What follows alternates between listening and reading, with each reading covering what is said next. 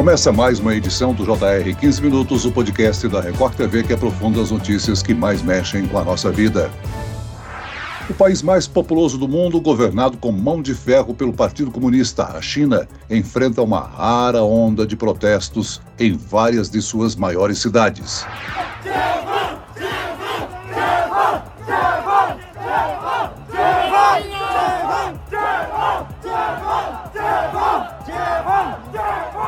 O descontentamento com as medidas restritivas da política de Covid-0 no país cresceu nas últimas semanas. Em Xangai, os manifestantes chegaram a pedir a renúncia do presidente Xi Jinping e do próprio Partido Comunista Chinês. Uma atitude inesperada num país em que esse tipo de protesto é reprimido com violência. As manifestações na China podem crescer? O governo chinês pode iniciar uma repressão mais violenta, como já ocorreu em situações anteriores? O que significa para os demais países o aparente esgotamento da política de Covid-0 da China. Para discutir estas e outras questões, nós convidamos Alexandre Uehara. Ele é professor de Relações Internacionais da Escola Superior de Propaganda e Marketing. Bem-vindo ao nosso podcast, professor. Olá, Celso, muito obrigado pelo convite. E quem também participa comigo desta conversa é o repórter do Jornal da Record, Fábio Menegatti. Bem-vindo, Fábio. Olá, Celso, é um prazer estar contigo. Olá, professor. Olha só, né? A pandemia da Covid-19 teve origem na China, ok? E desde o começo, o governo de lá adotou um dos protocolos mais rígidos para o combate à doença. A chamada política de Covid-0 aparentemente funcionou muito bem e os números de casos e mortes pela doença começaram a cair antes na China que em outros países. A economia também se recuperou antes por lá, mas surgiram variantes e os números de casos e mortes, enfim, é, voltaram a crescer. Professor, a China só conseguiu implantar uma política sanitária tão restritiva porque também é uma ditadura? Olá, obrigado aí pela pergunta. De fato, né, esse histórico eu creio que é bem importante, né, porque é, na China teve aí, de fato, uma restrição muito forte pelo governo, até em alguns, em alguns momentos lá no início, em 2020, até de alguma forma se achava que isso era correto, ou até se elogiava, porque era muito eficiente a restrição que foi imposta à população e demonstra a preocupação que o governo tem, né? De fato, como o Celso mencionou no início do programa, a China ainda é o país com maior população do mundo, é 1,4, praticamente 4 bilhão de pessoas. Então, imagina o que é ter uma disseminação muito grande, a, capacidade de reagir a, essa situação é muito complicada. Então, o governo chinês tem muita preocupação, inclusive agora, no último congresso do Partido Chinês, o presidente Xi Jinping, que foi reeleito para o terceiro mandato, ele destacou isso, né, que a China teve um sucesso no, na contenção da disseminação da, da Covid na, no país. Porém, os impactos, né, os, os efeitos colaterais, vamos chamar assim, têm sido bastante complicados, tanto para a economia quanto para a própria população chinesa. E num país tão grande, essa força do governo foi um fator importante. Agora, professor, também tem um problema, né? A, a pandemia ela se prolonga há mais de dois anos. A maioria dos países já flexibilizou as restrições da pandemia, que é o nosso caso, lógico, e do mundo inteiro. E mesmo com o crescimento do número de casos, não se cogitam medidas como confinamentos e lockdowns. Por que, que a China, professor, insiste na política de Covid-0, hein? É, o governo chinês, além desse temor em relação a uma disseminação muito grande da Covid no país, Existem dois fatores outros que acabam influenciando. O primeiro é que ainda existe uma taxa de vacinação, pelo menos que nós temos tido de informação, da população mais vulnerável, da população mais idosa, que não está ainda muito bem uh, vacinada. Então, isso é uma preocupação que existe lá na China. E o segundo é que a China tem restrito a vacinação à vacina chinesa, né? a Sinovac ali, que é uma produção desenvolvida lá na própria China, e que eh, há uma certa crítica, porque em relação a outras vacinas que já existem, que foram produzidas no exterior, essa vacina tem uma eficiência um pouquinho menor.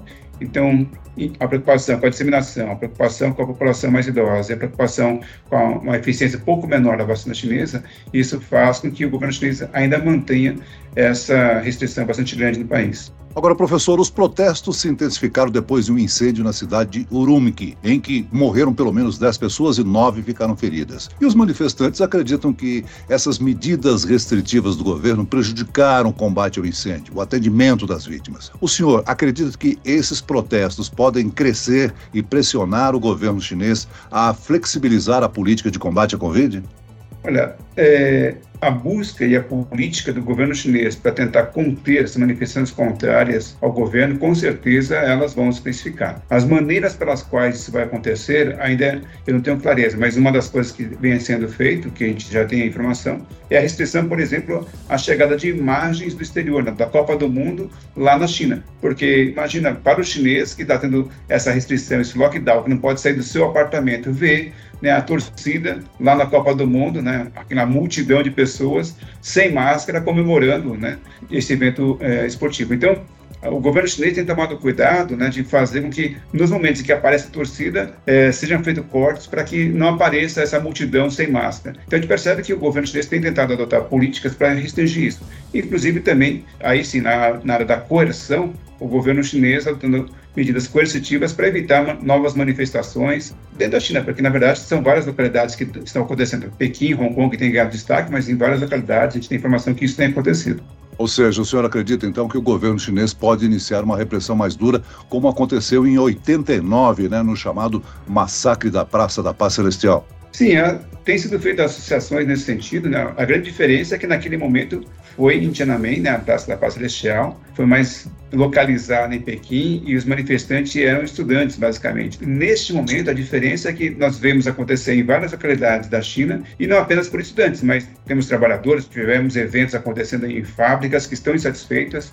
Nós tivemos um episódio muito curioso, né, que foi um lockdown dentro da Disney chinesa, que o pessoal ficou lá é, enclausurado também. Então, existem manifestações em vários lugares da China. Então, a diferença é que nesse momento é mais disseminada e com a participação de, é, vamos dizer, um grupo maior da sociedade chinesa. Isso aqui acho que é um ponto preocupante. Senhor já citou aí as restrições por parte do governo. É claro que a censura e o controle da internet podem aumentar depois dessas manifestações, né? Sim, até curioso, né? Quer dizer, a China já tem adotado uma política de restrição à circulação de informações, isso não é de hoje, já acontece na China. O que a gente percebe é que talvez isso venha se intensificar. É até curioso que, assim, apesar de todo esse esforço que o governo chinês tem de restringir o acesso às informações que saem da China e que chegam à China, é as imagens que nós vimos, né? Quer dizer, o mundo teve a circulação de várias imagens de manifestantes, de embates entre policiais e a população chinesa, que acaba denegrindo, acaba, assim, prejudicando a imagem do governo chinês. Então, mesmo com todo esse esforço chinês, a internet hoje acaba possibilitando que a gente tenha a visualização dessas imagens das manifestações dentro da China contra o governo chinês.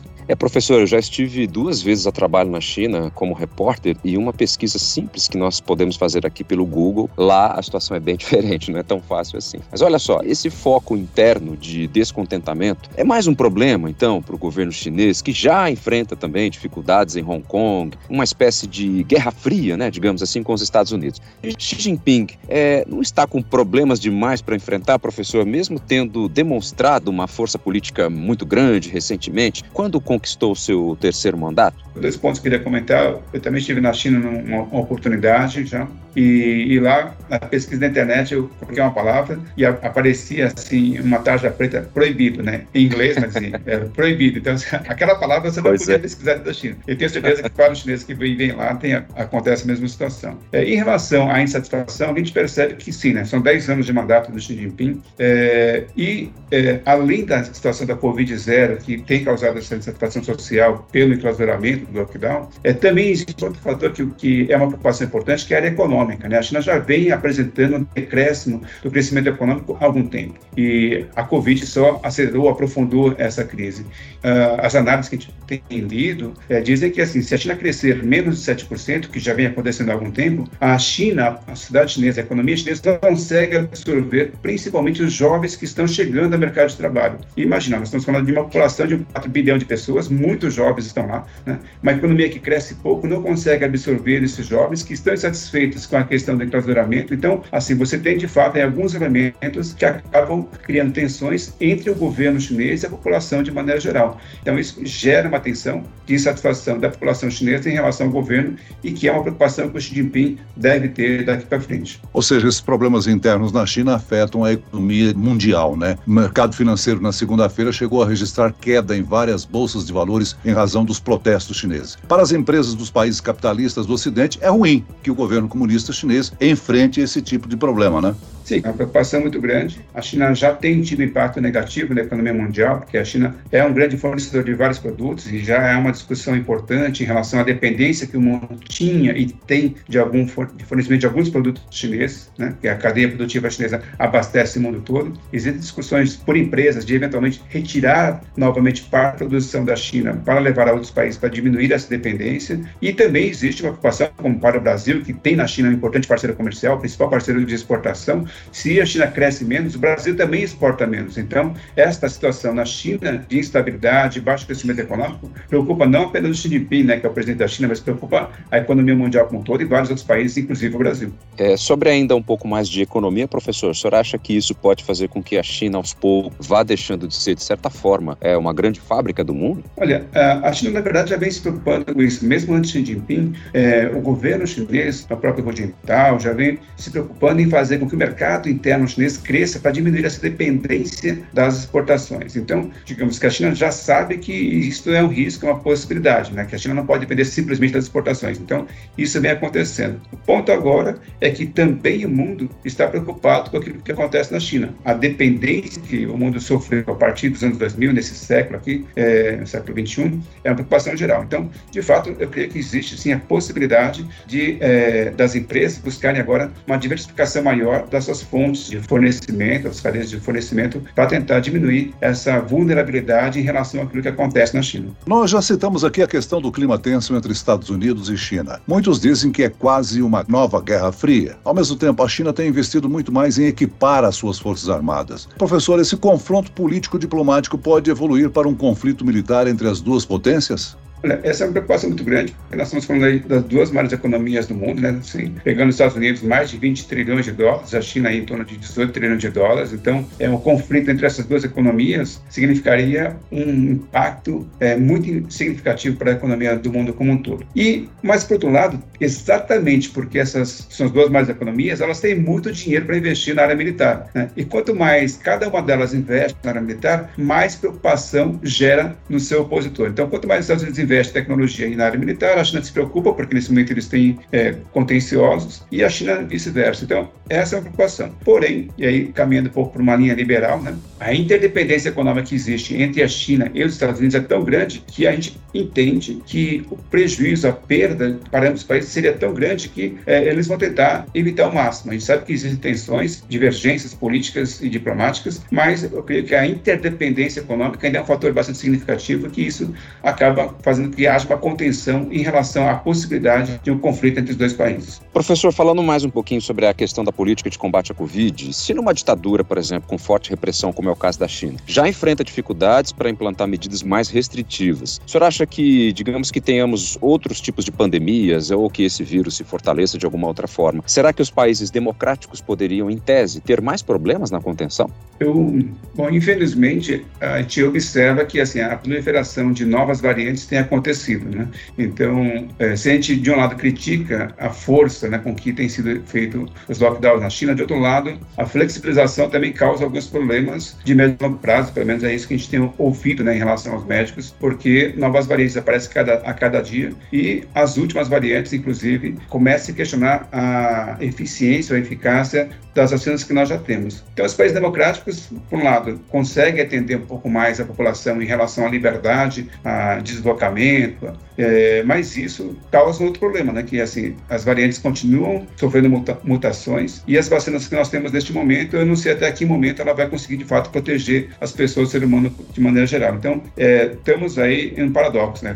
Entre fazer lockdown chinês ou ter uma flexibilização democrática como os países ocidentais, mas o ponto é bom. E o que vai acontecer né, com a Covid? Será que haverá aí mutações ao ponto de a gente não conseguir mais contê-la? É, essa é uma resposta que eu não tenho neste momento. Muito bem, nós chegamos ao fim desta edição do 15 Minutos. Eu agradeço a participação e as informações de Alexandre Uerrara, que é professor de Relações Internacionais da Escola Superior de Propaganda e Marketing. Muito obrigado, professor, pela participação aqui no nosso podcast. Eu que agradeço, Celso, Fábio, pela, pela conversa muito boa que nós tivemos. E agradeço também a participação do repórter da Record TV, Fábio Menegatti. Obrigado, Fábio. Opa, é sempre um prazer estar com vocês aqui. Muitíssimo obrigado. Esse podcast contou com a produção de David Bezerra e dos estagiários Lucas Brito e Cátia Brazão. Sonoplastia de Marcos Vinícius. Coordenação de conteúdo Edivaldo Nunes e Deni Almeida. Direção editorial Tiago Contreira. Vice-presidente de jornalismo Antônio Guerreiro. E eu, Celso Freitas, te aguardo no próximo episódio. Até amanhã.